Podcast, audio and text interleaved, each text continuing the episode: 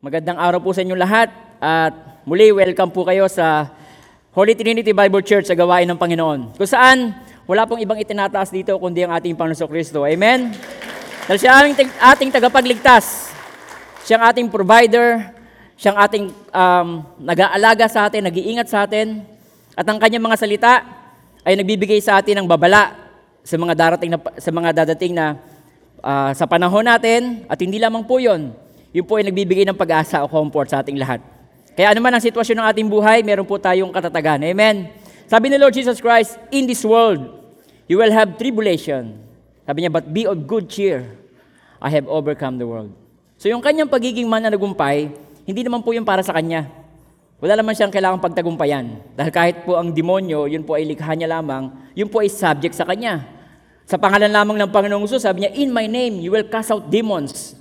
At yung mga alagad niya na sinabihan niya ng ganon, sabi niya, Lord, sabi niya, na-amaze kami. Kahit ang mga demonyo ay sumusunod sa amin, pag ginagamit namin yung pangalan mo. Sabi ni Lord Jesus Christ, sabi niya sa kanyang salita, huwag kayong matuwa dahil ang mga demonyo ay subject sa inyo.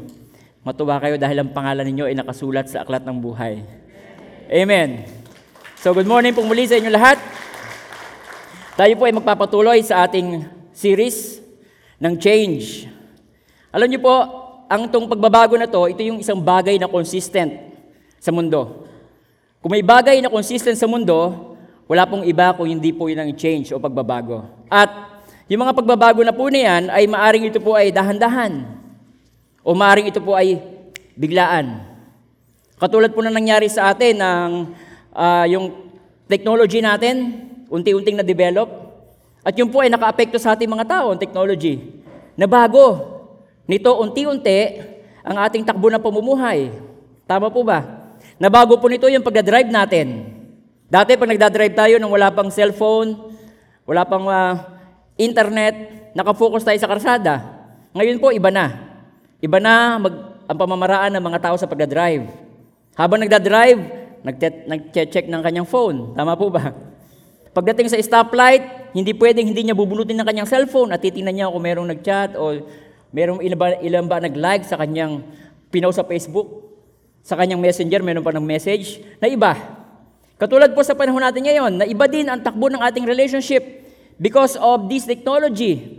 Dati, pag kumakain tang mga tao, ayan, sama-sama, nagkukwentuhan sila. Pagkakaharap sila, nagkukumustahan sila. Pero po ngayon, because of technology, nabago ng ating technology. Sino po ba ang a-agree dito? Kahit po hindi kayo magtaas ng kamay, lahat po tayo dito guilty. Amen po ba? So, pandemic, nabago ng pandemic ang takbo ng buhay natin. Nauso yung lockdown, yung quarantine, nagkaroon tayo ng social distancing. Amen po. Economic, yung economic, yung economy natin, nabago din. Hindi natin alam kung makakabangon pa ang ating bansa. Lalo ngayon na nasa gastusan ng ating ang Pilipinas ay nandun sa sa trend o nandun tayo sa panahon ng eleksyon. Ang pera niyan ay bumubuhos. Amen po. Yung mga maraming nawalan ng mga trabaho, na lay off sa trabaho because of pandemic, yung ekonomiya natin, ang stock market, bagsak po ngayon. Mapalad yung may mga wisdom, binenta kagad nila yung mga stock sila. So na, na nakuha kagad nila yung kanilang pera, na-cash out kagad nila. Amen. Tapos po, ah, nagtataasan na ang bilihan ng mga gasolina ngayon. May nakita ko sa Facebook yung kotse nakabaligtad doon sa may gasoline station. Sabi niya, hinimatay daw yung sasakyan sa taas ng gasolina, presyo ng gasolina. Pati kotse hinimatay. Di ba? So, pag tumaas ang gasolina, alam niyo na po ang kasunod niyan. Pagkain, yung mga bilihin natin, pati bill natin ng kuryente, tataas din po yan. So nababago nito. Nagbabago ang panahon. Amen po. Pati bigas, tataas din yan. Ngayon po, na, napapanahon naman natin yung ah, leadership naman. Pag magkakaroon ng transition, ang Pilipinas ay nandun tayo sa medyo ah, medyo kahindik-hindik at kapangila, kapangilabot na maaring pwede maging transition pagka nagkaroon tayo ng bagong leader. Ano po kaya ang magiging resulta? Ano po kaya magiging attitude, character, stand, paniniwala ng ating mauupong leader ng ating bansa? Nawa, wag naman po siyang palaaway dahil nakita niyo naman po ang gera sa Ukraine. Di po ba? Yung, yung, yung ah, sitwasyon ng mga tao sa Ukraine, instant ang kanilang change. Na sila ay natutulog yung kanyang mga baby sa, sa kanilang bahay, sa kanilang kama. Ngayon, pag tinignan nyo sa balita, yung mga batang yon natutulog sa subway, sa ilalim sa subway. Yung iba sa mga underground natutulog. Yung iba maraming tao ngayon ang umaalis ng Ukraine, pupunta sila ng Poland. Yung iba naglalakad lang, yung mga wala sasakyan. Bigla na bago ang takbo ng kanilang buhay. Ang Pilipinas, nawa wag mangyari yung ganun. Alam niyo kung bakit? Sila, meron sila mga bansa na kadikit, yung Ukraine, Poland, ang iba't ibang bansa mga nandun, na pwede nilang matravel by land. Tayo po ang Pilipinas ay napapalibutan tayo ng dagat. So pag tayo ay ginera dito, saan tayo sisibat? Maglalangoy tayo papuntang Malaysia, maglalangoy tayo papuntang Vietnam. Nawa wag, mangyari. Pag-pray natin yung ating leader. Eh po, na nawa ay wag maging ah, maging basag ulero. Amen, mga kapatid. So yung change na yan ay napaka-importante nating maunawaan. Kaya sabi niya sa Bible eh, nakikita nyo o nababasa ninyo ang nangyayari sa, sa ulap. Kung ito'y uulan bukas o hindi. Sasabihin ninyo, mapula ang ulap, mapula ang langit, hindi uulan bukas kasi maliwanag. Kulimlim ang, ang, ah, ang ulap, sigurado bukas uulan. Pero sabi ni Lord Jesus Christ, hindi niyo, marunong kayong bumasa ng nangyayari sa himpapawid, pero hindi kayo marunong bumasa sa nangyayari sa paligid.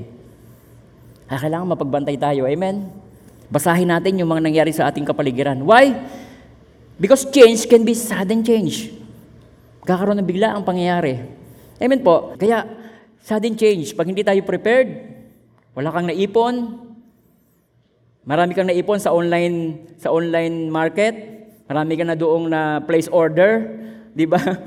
Tapos pagdating ng, ng ah, taasan ng presyo, wala kang pambili. Kailangan po natin ng wisdom sa panahong ito. Why? Because ang change, lagi nangyayari. Amen po. Kaya, napakahalaga na tayo maka-adapt sa change. Kapag hindi tayo naka-adapt sa change na ito, tayo ay magiging shaky o mabuhay. Madali tayong magkaroon ng worry, magkaroon tayo ng takot, maging fearful, o madaling mayanig. Talaga naman po na ang nangyayari sa atin ay nakakayanig, kahindik-hindik. Ako man po ay nayayanig din. Kaya kailangan natin ng bawat isa. Amen? Nagpe-pray tayo, nagsha-sharing tayo, nagagathering tayo ng ganito, na ang presensya ng Diyos nararamdaman natin. Dahil sa presensya ng Panginoon, nagkakaroon tayo ng kapayapaan. Amen po. Kaya, napaka-importante yung adaptability quotient na sinashare sa atin ng ating senior pastor, tayo maka-adapt sa change. Para hindi tayo maging mabuhay, hindi tayo maging fearful, hindi tayo nagwo-worry, hindi tayo madaling mayanig. Alam niyo po ba kung bakit? Dahil itong change, pwede din mangyari sa iyong health. Halimbawa, bigla ka na lang na-diagnose na meron ka palang cancer. Bigla. Nalula ka lang, nagsuka ka lang, tapos nung chinek up ka, Sir, meron po kayong tumor sa inyong utak. Ah. Amen. Pwede din itong magkaroon sabi na sabi ni Doc ni ah, ni Doc Atoy, napapanan niyo si Doc Atoy. Yung daw tumor, pag pinabayaan mo yan, pwede yung madagdagan. Magiging three more or four more. Di ba? So kailangan maging ano tayo, maging handa tayo, maging magkaroon tayo ng wisdom. Paano natin naalagaan ang ating sarili. At saka nagdudulot ito ng stress. Sabi niya ni, ni Doc Atoy. Yung stress daw ay isa sa sakit that can lead to death, nakamamatay. Kaya yung stress sa inyo, bye-bye. Eh, joke lang po, joke lang. Kaya napakahalaga na tayo po ay maka-adapt sa relationship. Sa inyong relationship, bigla na lamang may nag-decision sa inyo na i-give up ang bawat isa. Then hindi ka handa. Boy Scout nga ako, pero nung iniwan mo ako, hindi ako nakahanda. Di ba? wow, si Pastor ang aga ng hugot. Siyempre, parang masyado kayong, masyado kayong tense eh. Amen. Sa yung parents mo, nagdesisyon sila maghiwalay. Then, bigla ka na lang. Tapos, or may be, namatay ang inyong breadwinner sa tahanan. Yung nagpapaaral sa iyo, yung sumusweldo, biglang namatay, inatake. Ah, sudden change. Amen po. O maaring ikaw mismo, sa iyo mismo, nagkaroon ka ng bumagsak sa isang pagkakasala o nawalan ka ng trabaho, biglang pagbabago. Sa napakahalaga na tayo po handa. Para maka-adapt tayo sa sudden change na nangyayari sa atin, ay dapat ay magkaroon tayo ng tamang respond o tamang pagtugon. At ang lahat ng yon ay nanggagaling, lagi nagsisimula sa takbo ng ating isip. Naiisip natin, pagkatapos ito'y ating nararamdaman, din ito'y ating nasasagawa. O kaya napakahalaga, kailangan natin na tayo mag-focus sa series na to. Bakit mahalaga na tayo mag-focus sa series na to? Why? Sometimes, ang change ay sobrang mabilis. At maaring wala ka ng time para makakope up. Wala ka ng time. Wala ka ng time para mag-ipon. Wala ka ng time para um, i-prepare ang sarili mo. Bigla. Wala ka ng time para makakope up. O maaring wala na si pastor. O mga taong maaring tumulong sa iyo upang ipag-pray ka. Paano gagawin mo? Biglang may change, tapos wala na mga pastors, wala na si Pastor Jesse, wala na, wala na mga pastors, wala ang leader, o maybe malayo ka sa kanila, nasa ibang lugar ka, o nasa abroad ka, tapos ito biglang may, may pangyayaring ganyan. Hindi tayo prepare, hindi tayo handa. Amen mga kapatid. So darating ang time, wala na ang taong maaaring tumulong sa iyo. Kaya, tandaan po natin to. Kaya we should be responsible mismo sa ating spiritual growth. Tayo mismo ay maging responsible sa ating mismong spiritual growth. Why? Hindi lahat ng panahon, sabi nga ni Pastor, ay pare-parehas ng araw. Sa picture, pag, kinuha na ng picture, dadating ang time, ang isa doon ay wala na. Yan sa picture na yon. Hindi lahat ng araw ay pare-parehas. Amen po. Kaya napaka-importante na tayo ay maging responsible mismo sa ating spiritual growth. Bakit po? Why? Because we need to be prepared for a sudden change. Kailangan nating maging prepared. At ano ang nakakapagpatatag sa atin sa darating na pagbabago? Ano makakapagpatatag sa atin? Faith. Pananampalataya. Faith makes us stable. Kaya ang faith ay napaka-importante. Because we are living in the world of full of change at lagi na 100%, hindi laging 100% ang iyong faith. Hindi laging 100% ang aking faith. Amen po.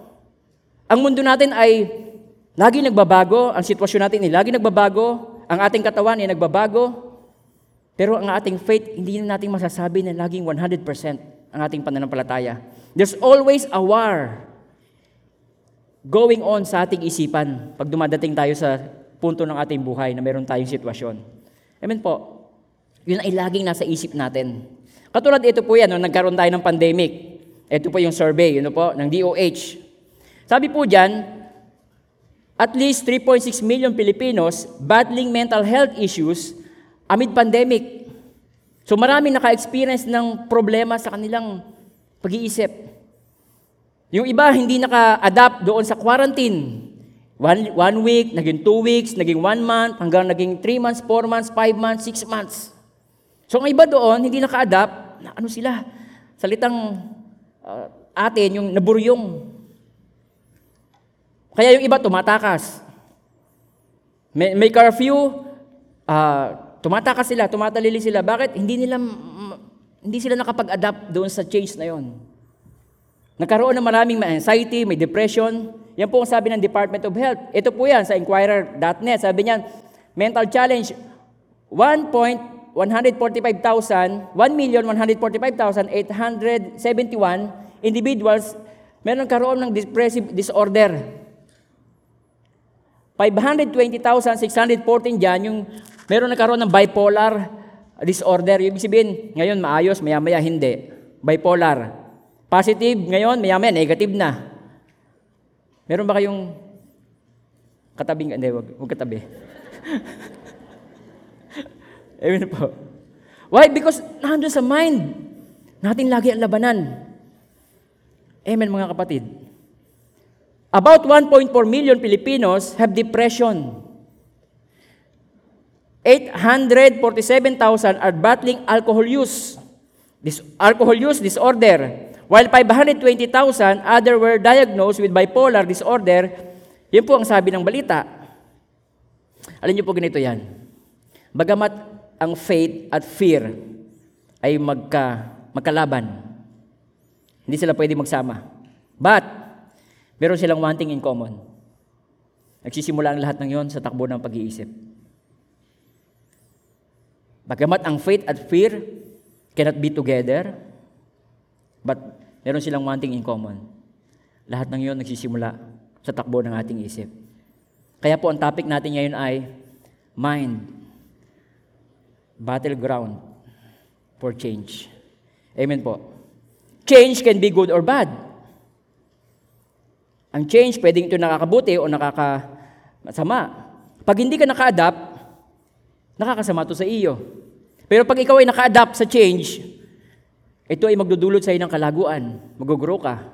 Magiging mas matibay ka. Pag nawalan ka ng mahal sa buhay o maaring tatay mo na breadwinner, sudden change, pag naka-adapt ka doon, pwede yung maging mag-cause sa iyo na ikaw ay magiging strong person. Tatayuan mo yung iyong posisyon, tatayuan mo yung, yung pagkapanganay, tatayuan mo yung, yung responsibility, then mag-grow ka. Amen po mga kapatid. So kung ang gusto natin ay good sa change, sino po ba sa inyo dito ang gusto niya ay good sa kanyang change? Ako gusto ko yon. Kung meron mang change na mangyayari, yun ay sa aking kabubuti.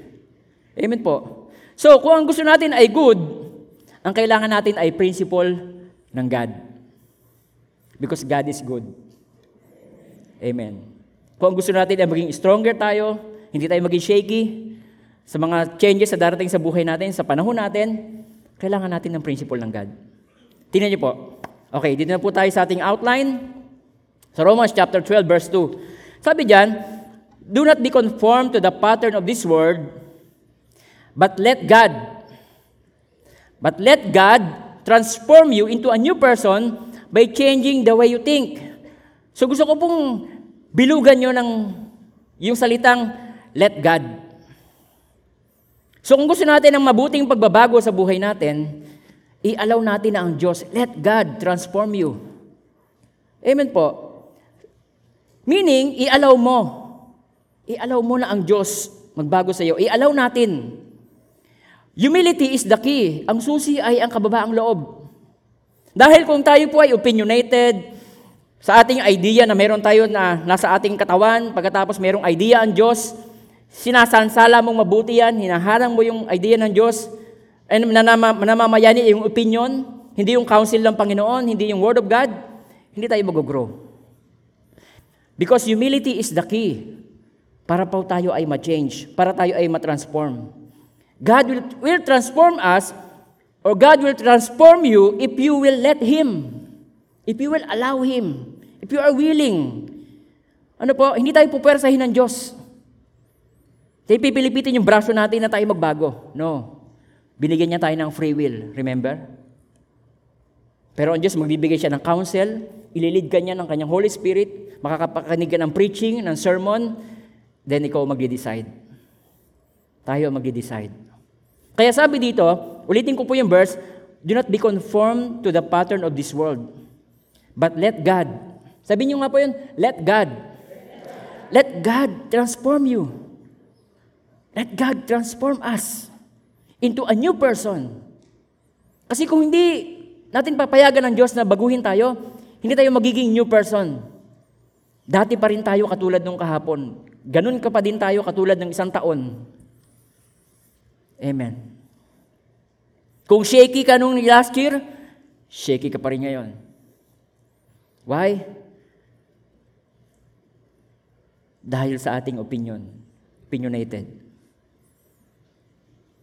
Sabi po sa Bible, God resists the proud, but He give grace to the humble. Tapos sabi ni Peter, clothe yourself with humility. Alam niyo ba yung cloth? Yun ay protection natin. Sa lamig, pag meron kang damit, protected ka. Sa init, pag meron kang damit, protected ka. Sabi doon, but clothe yourself with humility. Kagabi, meron akong kausap, um, sa, sa messenger. Nasa Amerika siya ngayon. Kapatid siya ni Ma'am Lucky.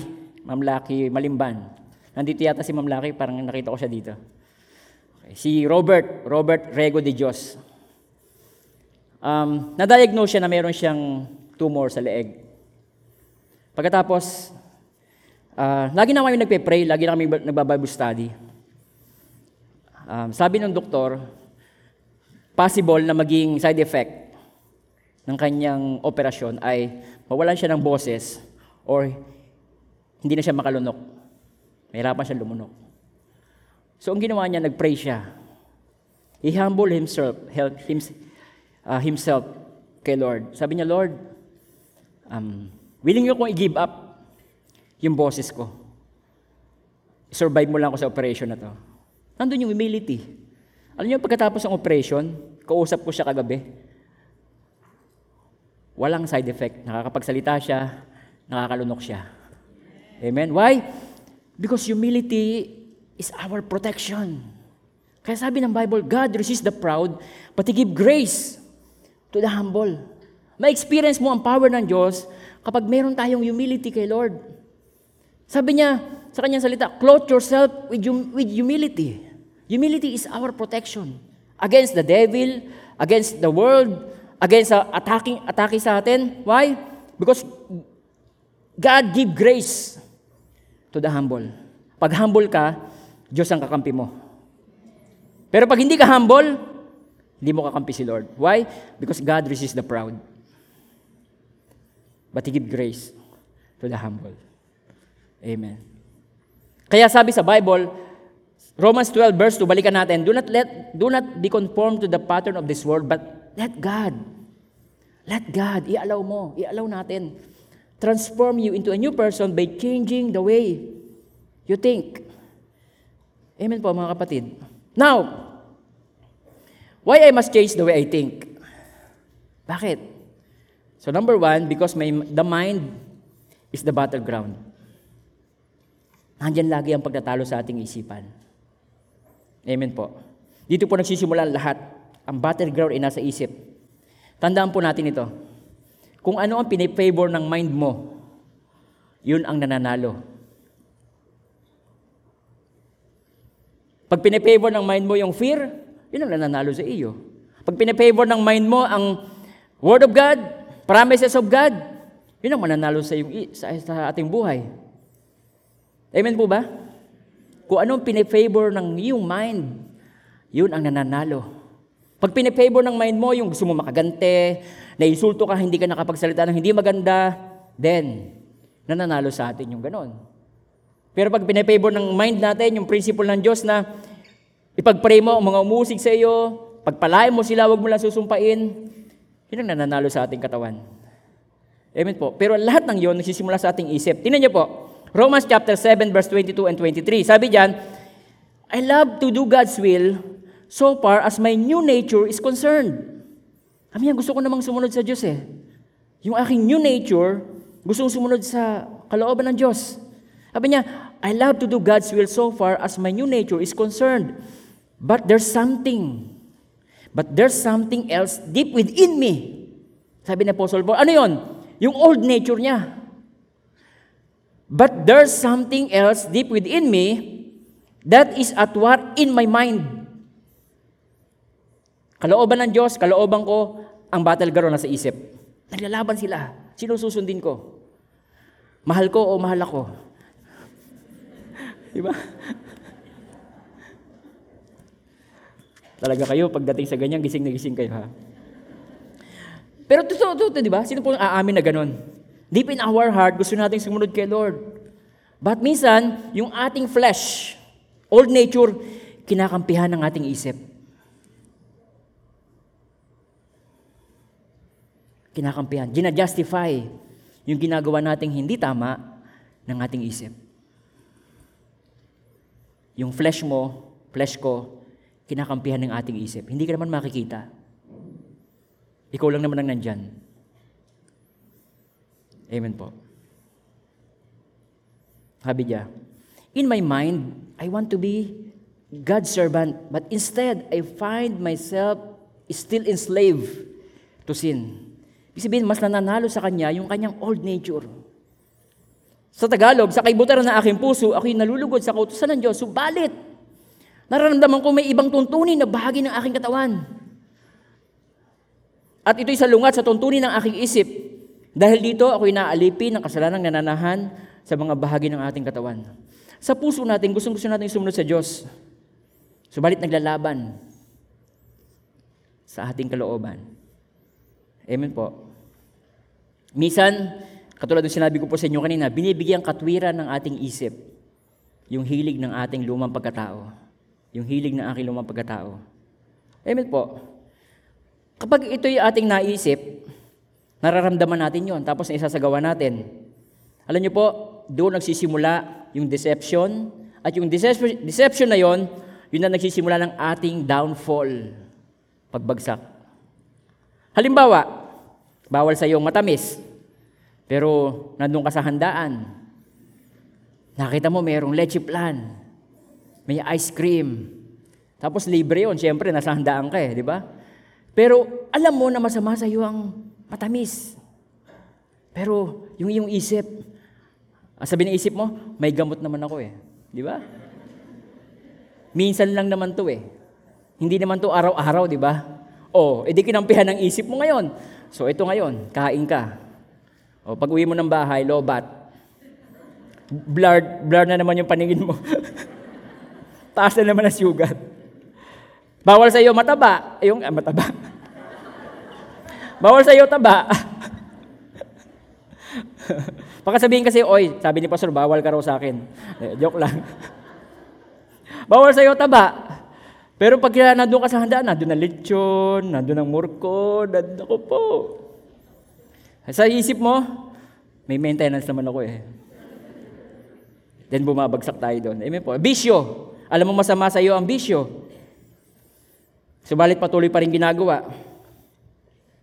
Amen po. Sexual sin. Alam mo sa heart mo, mahal na mahal mo naman ang asawa mo eh. Di ba? O mahal na mahal mo naman ang girlfriend mo. But, merong naglalaban ng tatalo sa isip, sa puso natin. Kaya may mga time, bumabagsak tayo. Doon nagsisimula yung ating downfall. Sabi po sa Romans chapter 7 verse 15, hindi ko maunawaan ang aking sarili. Sabi niya, sapagkat ang hindi ko ginagawa, ang ibig ko. Sabi niya, bagkos ang mga bagay na kinasusuk, kinasusuklaman ko, ang siya kong ginagawa. O ito pa yung katotohanan sa Romans chapter 6 verse 16. Sabi niya, Do you not know that whom you present yourselves to obey? Kung saan mo daw pinipresent, kung saan mo iniali ang sarili mo, mas pinipili mo, mas, mas uh, yun ang doon ka nag-give. Sabi niya, Do you not know that to whom you present yourselves to obey, you are that once slave. Nagiging alipin ka nito. Kung saan mo lagi ginibigibiin ang iyong sarili, pinagbibigyan mo, nagiging alipin. Tayo noon. Amen po. Kung lagi tayong nagigibin tayo sa worry, sa alalahanin, sa fear, nagiging ano tayo, nagiging taong lagi tayo may pangamba. Kasi doon lagi natin ina, pinapasakop ang ating sarili. Amen po. Whether sin leading to death or of obedience leading to righteousness. Sa 2 Peter chapter 2 verse 19, while they promise them liberty, they themselves are slave of corruption, for by whom a person is overcome, sabi diyan, for by whom a person is overcome, by him also he is brought into bondage. Pag lagi mong inaalaw na ma-overcome ka ng negative, ng bitterness, ng worry, amen po, nagiging gapos, gapos natin yon. Kaya sabi ni Apostle Paul, i-present natin yung ating body sa Spirit ng Panginoon through obedience kay Lord para tayo ay makapamuhay na may righteousness. Amen mga kapatid. Now, kaya napakahalaga na tayo po ay magdesisyon sa araw na to. Mag-decide tayo. Now is the time na mag-decide tayo na mag-grow talaga tayo spiritually dahil nakikita po natin na talagang malapit na ang pagdating ng Panginoon. Then tayo po ay haharap sa Kanya. Sabi ng 2 Corinthians chapter 5, sabi doon tayo pong lahat ay haharap sa hukuman ni Kristo. Tayo ay magsusulit ng ating ginawa. Tayo ay upang tumanggap ng kaukulang ganti sa kanyang ginawa, mabuti man o masama, nang siya nabubuhay pa sa daigdig na ito. Haharap na tayo kay Lord. Baka wala ka ng time, wala na tayong time para makakope up. Wala na. Bakit po? Katulad ng sinabi ko po sa inyo kanina, ang change ay pwedeng maging biglaan. Harap mo kay Lord. Wow, ito na. Amen mga kapatid. Kaya ito na yung panahon. Sabi nga po ng 1 Thessalonians chapter 5 verse 3, sabi diyan, For when they say, peace, peace, and safety, then sudden destruction, boom. Kapayapaan, kapayapaan. Tapos ito na biglang sudden destruction, boom. Nagpindutan na ng mga bot, uh, button ng nuclear. Ang Russia po ay napakaraming nuclear. Kaya napaka-importante po ng ating mensahe na to. Preparation po natin to sa ating pagharap sa ating Panginoon. Amen po. I need to be prepared for a sudden change because foundation must be stronger. Napaka-importante ng foundation natin. Kailangan natin maging matibay ang ating pundasyon. And faith is our foundation. Pananampalataya, para tayo maging um, shaky. Knowing God will make your foundation strong. Makilala mo si Lord. Binibigyan pa niya tayo ng pagkakataon. Sabi nga sa Bible, the Lord is not willing that any should perish. Kundi, ah, hindi, hindi pa, hindi kalooban ng Diyos ang sino man ay mapahamak. Kundi binibigyan niya tayo ng pagkakataon na tayo magsisi, makapanumbalik sa Kanya. Meron pang tayong time. Meron ka pang time. Meron pa akong time to know God more. Amen po? So samantalahin natin yung bawat pagkakataon. Bakit po? Ang faith, yun ang ating matibay na pundasyon, yung ating pananampalataya. Ano mang sitwasyon ng ating kakaharapin, ang pinakamahalaga, yung ating pundasyon, yung ating pananampalataya. Amen po. Now, pang- pangalawa, why I must change the way I think? Number two, because it results a peaceful life. Yan ang susi. Romans chapter 8 verse 16, sabi diyan, If your sinful nature controls your, your mind, there is death. Okay? But, if the Holy Spirit controls your mind, there is life and peace. Ulitin ko po. If your sinful nature controls your mind, there is death. But if the Holy Spirit controls your mind, there is life and peace. Sa Tagalog, ang pagkahumaling sa mga bagay ukol sa laman ay magbubulid sa kamatayan. Ngunit, ang pagsisikap, ano yung pinagsisikapan? Ang pagsisikap ng mga bagay ukol sa Espiritu, magbubunga ng buhay at kapayapaan. So ito pong ibig sabihin yan. Okay? A managed mind will result a peaceful mind.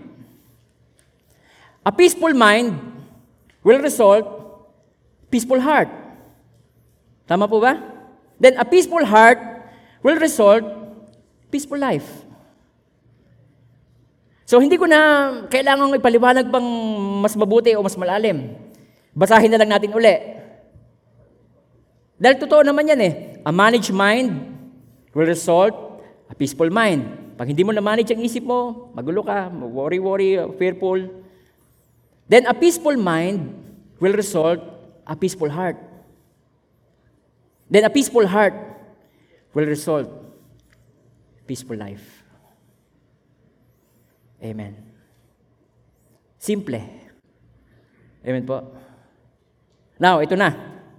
How to win the battle of the mind. Lord, ah, pastor, kung ganyan pala, edi paano po? Kung ang peace pala ay, kung pala ang managed mind, mag-result sa akin ng peaceful mind and peaceful life, peaceful heart, then how? How to win the battle of the mind? Balikan natin yung Romans chapter 12 verse 2. Balikan natin yan. At balikan po natin yung, circle natin yung let God. Let God. Let God transform you. Katulad ng binabanggit po sa inyo kanina, humility is the key. Hindi PM. Humility is the key. Amen po. Pointer number one, I must nourish my mind with the truth. Nourish. Kailangan mong inorish, pakainin, palusugin yung isipan ng salita ng Diyos. Wala nang iba. Hindi fake news, hindi social media, hindi po. Mas napupulyot ang tao natin ngayon eh. Sabi ni Lord Jesus Christ, Matthew chapter 4, verse 4, But he answered and said, It is written, it is written, Man shall not live by bread alone, but by every word that proceeds from the mouth of God. Sabi ni Jesus Christ, hindi lamang nabubuhay ang tao sa tinapay, kundi sa bawat salitang lumalabas sa labi ng Diyos. Ano ibig sabihin yan? Ang, sabi, ang ibig sabihin yan, bread, okay, tingnan natin yung bread, yan ay food for the natural body to live. Para lang ikaw mag-exist, para lang ako ay mag-exist, kailangan ko ng food, kailangan ko ng bread. Amen po, kailangan mo ng bread, kailangan mo ng food para ikaw ay mag-exist. But, walang buhay. Buhay nang galing sa Panginoon. Yung Word of God, yun po yung nourishment natin ng ating spirit man. Pwedeng isang tao ay nag exist but wala siyang purpose.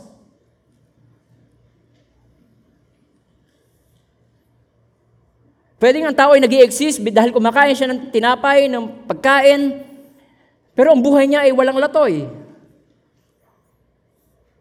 Amen. Tama po ba? Kaya sabi ng Lord Jesus Christ, man shall not live by bread alone, but by every word that proceeds out of the mouth of God.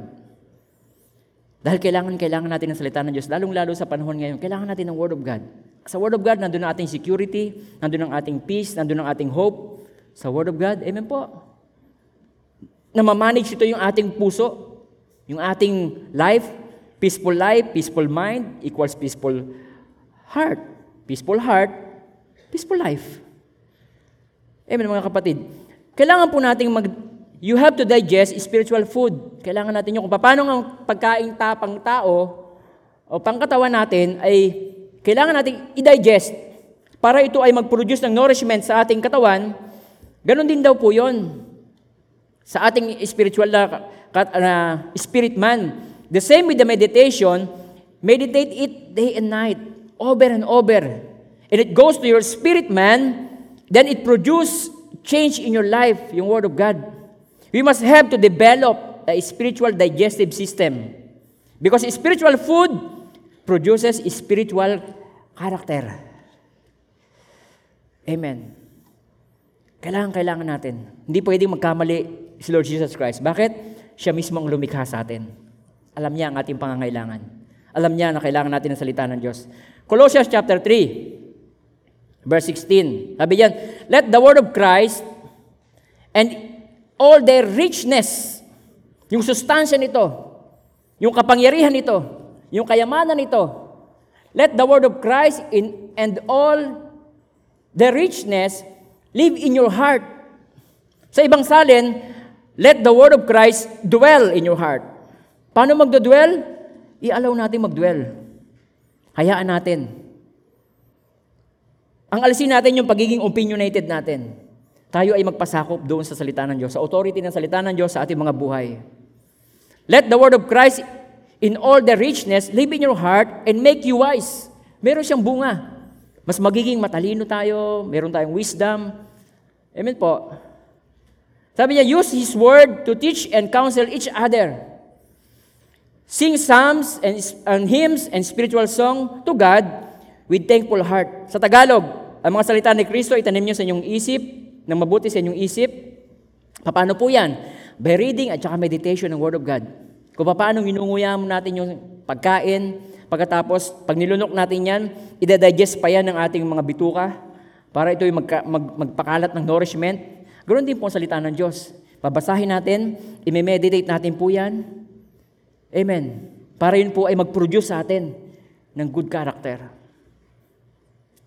Ang mga salita ni Kristo itanim niyo sa inyong mabuti, sa inyong isip, magpalalahanan kayo at magtulungan, magturuan ng buong kalaman. Umawit kayo ng mga salmo, mga imno, mga awiting espiritual na may pagpapasalamat sa Diyos. Now, saan natin makikita itong ganitong klase ng gawain? Sa mga small groups, sa mga care groups. Nandun po yung mga ang mga kasama nating mga kapatid sa Panginoon na nagsasama-sama sila, meron silang certain day o hour, pwedeng sa online, pwedeng face-to-face. Ito po ang pinag-uusapan, Word of God. Dinadigest para nakakapag-produce. Kaya kung kayo po ay hindi pa nakakapag-join ng care groups o fellowship groups, ang Holy Trinity Bible Church po ay merong mahigit limang po na care groups. Bawat barangay, meron po tayong mga care groups. Kausapin niyo lang po si Pastor Dayan, Magsabihin niyo po, ako po ay taga dito, sa lugar na ito, kailangan ko po ng ka-care group. Amen po. Kailangan ko po ng ka-fellowship group. Sa fellowship groups, meron po diyang twins. Kung ayaw niyo po sa, sa katatayan, pwede po kayo sa twins. Joke lang. meron po twins, ah, mga bata po yon. Ah, meron po diyang eh, couples, meron po diyang um, katatayan, meron pong kananayan. Wala na tayong, wala na tayong uh, may dadahilan. Ginawa na ng Panginoon na talagang ma-accommodate, ma-accommodate ang lahat ng taong dinadala ng Panginoon sa church. Dahil kailangan po natin yung nourishment ng salita ng Diyos. Amen po. Tingnan niyo po. Ito napakagandang resulta ng Word of God. Sabi ng Psalms 119 verse 97 to 100, sabi diyan, Oh how I love your law. Sabi niya, it is what I think about all throughout the day. Your word, sabi niya, your word makes me wiser than those who hate me. So, ibig sabihin, yung word of God, nagkukos sa kanya ng wisdom. Nagkakaroon siya ng tamang response sa mga taong nagagalit sa kanya. Sa halip na magkaroon siya ng maling desisyon, na siya ay mag, magsalita ng pangit din, sa nagsasalita ng hindi maganda sa kanya, gumanti siya. Hindi. Binibigyan siya ng Diyos ng wisdom. Because of the Word of God. Sa decision making, kung ako ba ay mag-abroad o hindi, ako ba ay kukunin ko ba itong trabahong ito o hindi, anong magiging response ko sa sitwasyon na to, ang Word of God, yun ang magbibigay sa atin ng wisdom. Kaya sabi niya, Your word make me wiser than those who hate me. For it is always with me. Laging na, lagi kong minimeditate. Kaya na apply Amen po. I have better understanding than all my teachers. Imagine, mga teacher niya, pero meron siyang mas meron siyang mas mainam na understanding. Dahil ang wisdom, nakukuha natin sa Diyos. Merong pwedeng maging doktor, may doktor, pero nakikita mo siya ay nagsisigarilyo. Wala siyang wisdom. Nakakasama sa, sa katawan niya, alam niya, pinapayo niya, huwag ka magyosi, bawa, alisin niyo na po yan, tatay. Pero siya mismo, ganon. Kaya sabi niya, I have better understanding than all my teachers because I think about your law. I have a better understanding than those who are old because I obey your word. Pwede ka mas maging matalino sa mas matatanda sa iyo. Dahil ang source natin ay ang salita ng Diyos. Kaya, number one, I must nourish my mind with the truth. Amen po. Sabi niya, um, Psalms 19, 19 verse 7, sabi niya, The law of the Lord is perfect, giving you strength to the soul. So kung gusto mong maayos ang soul mo, ma-revive ka, ma-refresh ka, sa Word of God. Makikita natin yan. Mare-refresh tayo, mapifix maayos ng salita ng Diyos ang ating kaluluwa. For the law of the Lord is perfect, giving you strength. Di ba pag nagdi-devotion ka sa madaling araw, ako may time na ganoon eh, down, um, feeling lousy, may worry. Then pag nagbukas ka ng Bible, nagbasa ka doon, minsan kahit isang chapter ang binasa mo, minsan merong certain word lang doon, certain praise lang, natatama sa'yo. Then biglang magbabago ang pananaw mo sa buhay. Manunumbalik ay yung sigla. Mawawala yung kalungkutan, yung alalahanin. Amen po? Kaya importante talaga ang salita ng Diyos sa bawat isa sa atin. Sabi niya, For the law of the Lord is perfect, giving you strength to the soul. Kaya kung ikaw, sabi nga ni Mia, hindi militar ang mag-revive, makakapag-revive. No military can revive the Philippines. Wala din daw kahit sinong kandidato ang makakapag-revive ng Philippines. Ang makakapag-revive lamang sa atin, si Lord. Amen. Bakit? Limitado ang tao. Ang tao ay nagkakasala. Ang tao ay nagbabago ang isip. Ang tao ay namamatay. Pero si Lord, hindi siya nagbabago. Hindi natin kita. Hindi natin kita ang laman ng puso ng mga kandidato. They can speak from their mouth na magagandang promises, but the heart, hindi natin kita yon. Hindi natin alam kung talagang tunay ang concern niya sa iyo. Pero isa lang ang sure, ang Diyos, totoo ang concern niya sa iyo. Bakit? Namatay siya para sa atin. Amen. Eh di, doon tayo kay Lord. Amen po. Kaya tingnan niyo po, pag meron tayong nourishment sa ating ah, spirit, yung Word of God, ang resulta po niyan, meron tayong peace. Peace in pandemic. Tapos, Isaiah chapter 26 verse 3, binibigyan mo ng lubos na kapayapaan ang mga taong matapat at tumatalima at nagtitiwala sa iyo. Sa English, you will keep him in perfect peace. Perfect peace. Ano ibig sabihin nun? Secured. You will keep him in perfect peace whose mind is stayed on you because he trusts in you. Amen, mga kapatid. Kaya, number two, I must focus my mind on the right thing. Kanina, spiritual, ito naman, moral. Para application po natin yan, isasuggest ko po sa inyo yung PDA. Nandiyan sa inyong mga outline. Hindi po yan ang ibig sabihin ay public display of affection. Ano ha? Hindi yan yon. Hindi public display of affection. ang number one ay personal revival. Saan mo makukuha yan? Sa iyong quiet time. Pag ikaw na lamang at si Lord. Pag ikaw ay nag-recharge sa presensya ng Panginoon, bawat umaga, bawat araw. Personal revival. Sabi ng Joshua, chapter 1, verse 8, sabi po dyan, This book of the law shall not depart from your mouth, but you shall meditate it day and night.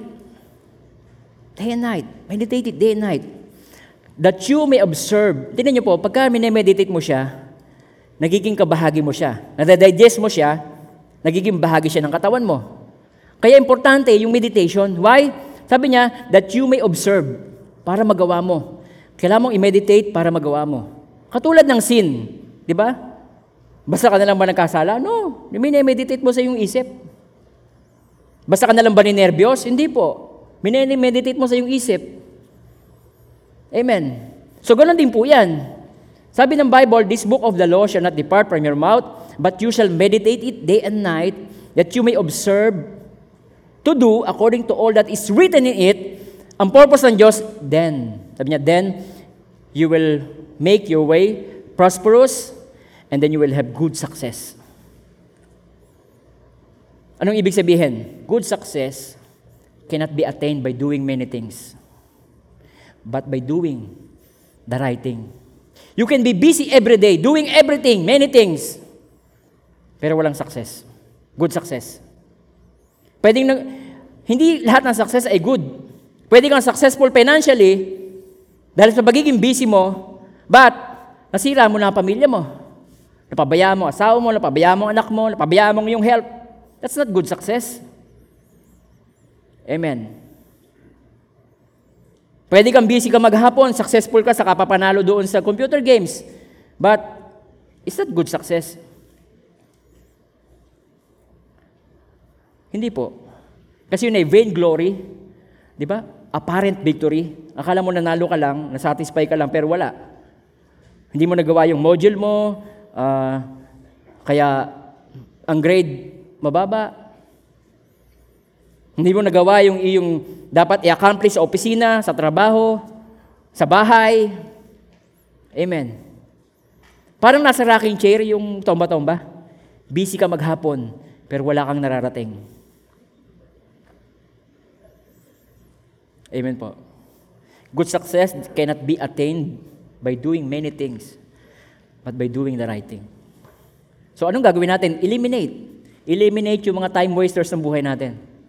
Eliminate mo yung sobrang pag-games. Eliminate mo yung mga um, pag-aalala mo ng iyong nakaraan, past mistakes. Tanggalin mo na yon. Pinatawad ka na ng Diyos doon. Eliminate mo na yung sama ng loob mo, tanggalin mo na yung bakit, wala ka na magagawa. Let God. Amen po. Instead, do the right thing. Ano yung right thing? Seek first the kingdom of God and His righteousness, sabi ni Lord, and all these things shall be added unto you. Amen. So, letter B, personal revival. Magkaroon tayo ng, ito na yung time. Yung ating pong uh, team ng year, taon na to ay, Lord, I seek you in 2022. Bakit? Ito na. Nangyayari sa paligid natin. Lord, I seek you is 2022. So personal revival. Personal recharge. Every day. Amen po. Pangalawa, pag ginawa natin yan, nagkaroon tayo ng personal uh, recharge kay Lord, nagkaroon tayo ng quiet time, I believe God will give you a divine appointment.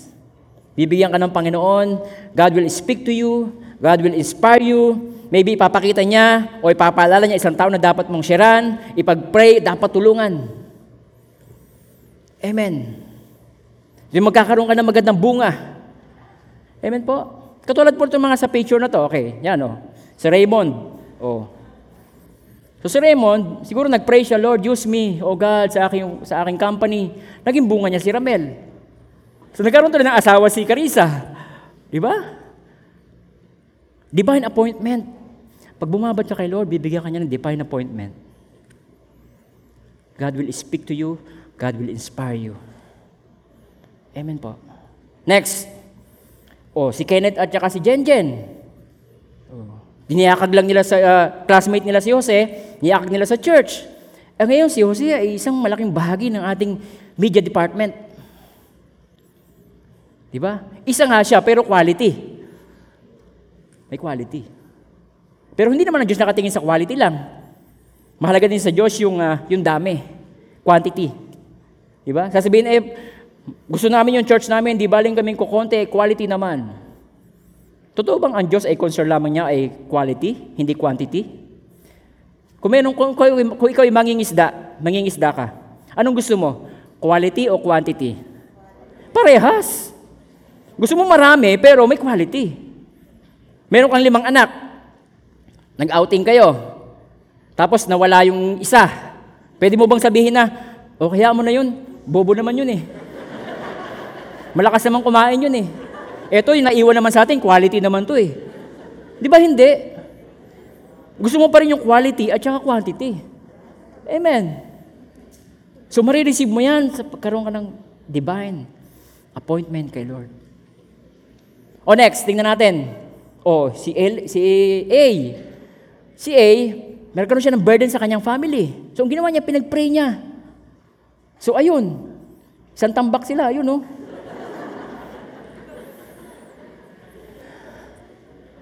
Amen po. Good success. Ulitin ko po. Cannot be attained by doing many things, but by doing the right thing. Next picture. Tingnan natin. Oh, ito naman. Si Jonah. Nag-care group siya sa bangkaan. Oh, nakita siya ni Chan Chan. Siyempre, alam mo na. Di ba? So, naging bunga niya ngayon si Chan Chan. Hindi lang naging bunga, naging asawa pa. Tapos si Chancha naman, umatin dito sa church, yung mga parents niya, medyo na na-alarma kasi parang lumipat ng simbahan. Eh dito si Chanchan, tumitino eh. Kung nakita niyo si Chanchan nung bago siya sa church, yung, yung butas ng tenga niya dito, yung sa hikawan, ang laki niyan. Tapos, kakaiba. Kakaiba si Chanchan. But, so yung mga mag-parents niya, sabi ni Pastor Jesse, why not Try nyo, mag-attend kayo dito, malay nyo. So umatin yung parents niya. Aba, ay naging hindi nang umalis. Naging worker ngayon, naging small group leader, ito na. Pami-pamilya na. Divine appointment. Anong una? Personal revival. Then God will give you or inspire you with your divine appointments or divine assignments. O next picture, tingnan natin. O si Pastor Jesse, di ba? Ito yung sa Mindoro, isang tao lang yan, mag sila lang mag-asawa. Then ito na, na-reach out yung Mindoro, then Binyan, Tenaik. Amen po. Akala mo ba sila lang ang may calling? Ikaw din. Huwag mong hayaan na hadlangan ng business ang calling mo. Huwag mong hayaan. Sino sa inyo dito ang mga Christian? Wala? Aba, nasa HTBC ba ako? Wala yata ako sa HTBC. Pakicheck nga yung address sa labas. Sino sa inyo mga Christian? May gusto ko sabihin sa inyo. Ganito po yan. Sa ayaw natin at sa gusto, meron kang responsibility. Kahit yung hindi mo kaisang kandidato. Kahit iba kayo ng kandidato ang pinag, pinag ah, dinadala, isang bagay ang totoo. Meron kang responsibility sa kapwa mo. Ano yon? Sharean mo siya ng Word of God. Kahit mabuti pa yun o masama. Dahil yun ang calling natin. Yun ang tunay na calling natin. Kaya, it's useless na mag-awayan tayo doon sa internet. Why? Because at the end of the day, responsibility mo pa rin siya para share ng salvation. Now, kung siya ay binadmouth mo na, sinira mo na yung tulay yung dalawa, paano mo siya marireach out? Nagigits po ninyo. At the end of the day, at the end of the election, tayo-tayo pa rin na magkakasama. Tayo-tayo pa rin na magkakapatid sa Panginoon. Tayo-tayo pa rin na magtutulungan. Bakit ka makikipag-away? Dahil sa kandidato. Pag natapos ang eleksyon, tapos na yun eh. Pero yung relationship natin sa church, hindi mo masasabing tapos na. But, meron kang responsibility. Meron akong responsibility. Kahit sino pa yan. Sabi ng, ba, sabi ng Diyos kay, kay Ezekiel, sabi niya, tao, pag, kung yung taong gumagawa ng masama na yan, pagsabihan mo siya. Pag hindi mo yung ginawa, sisingilin ko sa iyo ang kanyang kaluluwa. So, hindi yung mag-aawayan tayo. Amen po. Why? Responsibility natin sila. Kahit hindi mo siya kapartido, hindi mo siya ang gustong presidente o senador, as Christian, kahit pinataas ko ang kamay kung Christian kayo eh. Marami sa inyo, dito wasang kamay eh. As Christian, lilinawin ko lang, as, ibabalik ko kayo sa purpose. Kasi minsan natatangi tayo, nawawala tayo sa purpose. Ang tunay na purpose natin, sabi ni Lord Jesus Christ, go ye and make disciples. Responsibility mo sila, kahit sino pa yan. As Christian, ha? I'm talking about as Christian. Responsibility natin yun. Kahit, kahit masamang tao yan, pag nakita mo siya sa kanyang deathbed, kahit hindi mo siya kapartido, meron kang responsibility to share the salvation. Why? Mahal siya ng Diyos. Sino ba naman dito ang hindi nagkasala? Taas ang kamay. Wala, di ba?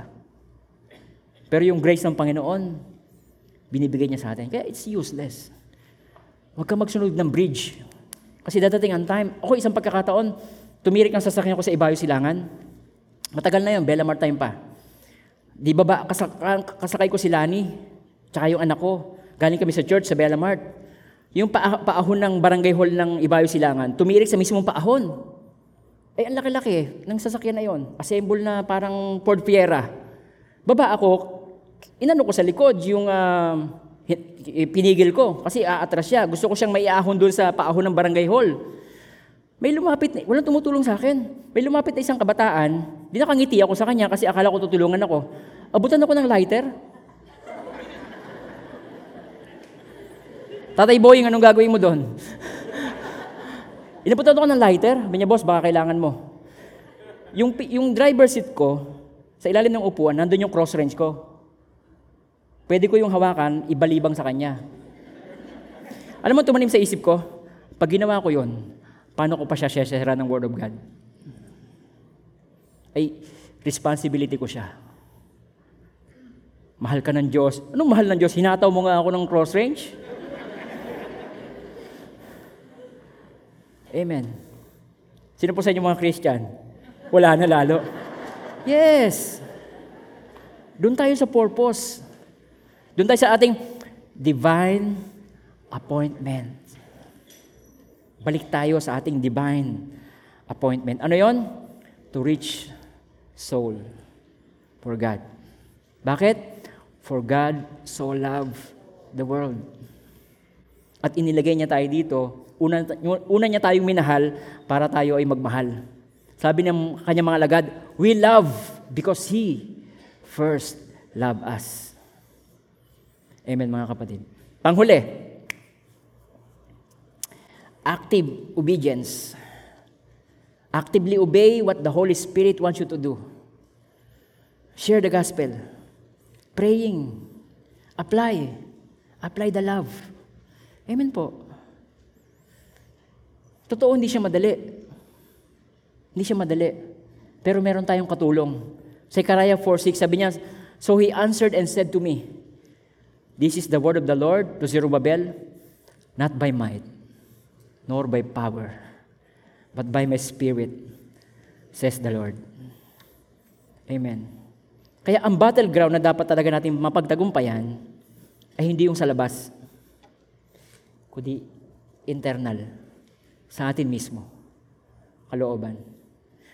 Remember this, to win the battle in your mind against the world and the flesh, you need to, to partner with the Holy Spirit of God.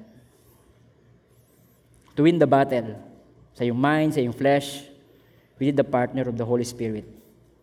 Paano natin matatanggap ang Holy Spirit ng Diyos? Pag tinanggap natin si Lord Jesus Christ sa puso natin bilang Diyos at tagapagligtas ng ating buhay. Amen po? So tayo mag-pray. Thank you, Lord. Aminin natin. Sabihin natin, Lord Jesus, sa kaibuturan ng aking puso, gusto ko pong sumunod sa inyo. Ngunit, Lord, ako'y may weakness. Ang aking mind, sa aking mind merong battle. Na dinadalayan ko po, tulungan niyo po ako, Panginoon, na mapagtagumpayan ko ang aking mga battle sa aking isipan. Lord Jesus, I receive you as my Lord and Savior with all of my heart. Use me, O God. I-restore niyo po ako sa tunay kong purpose. I-restore niyo po ako sa aking divine appointment. And use me, O God, sa last days na ito, Panginoon, gamitin niyo po ako. Thank you, Lord, in Jesus' name.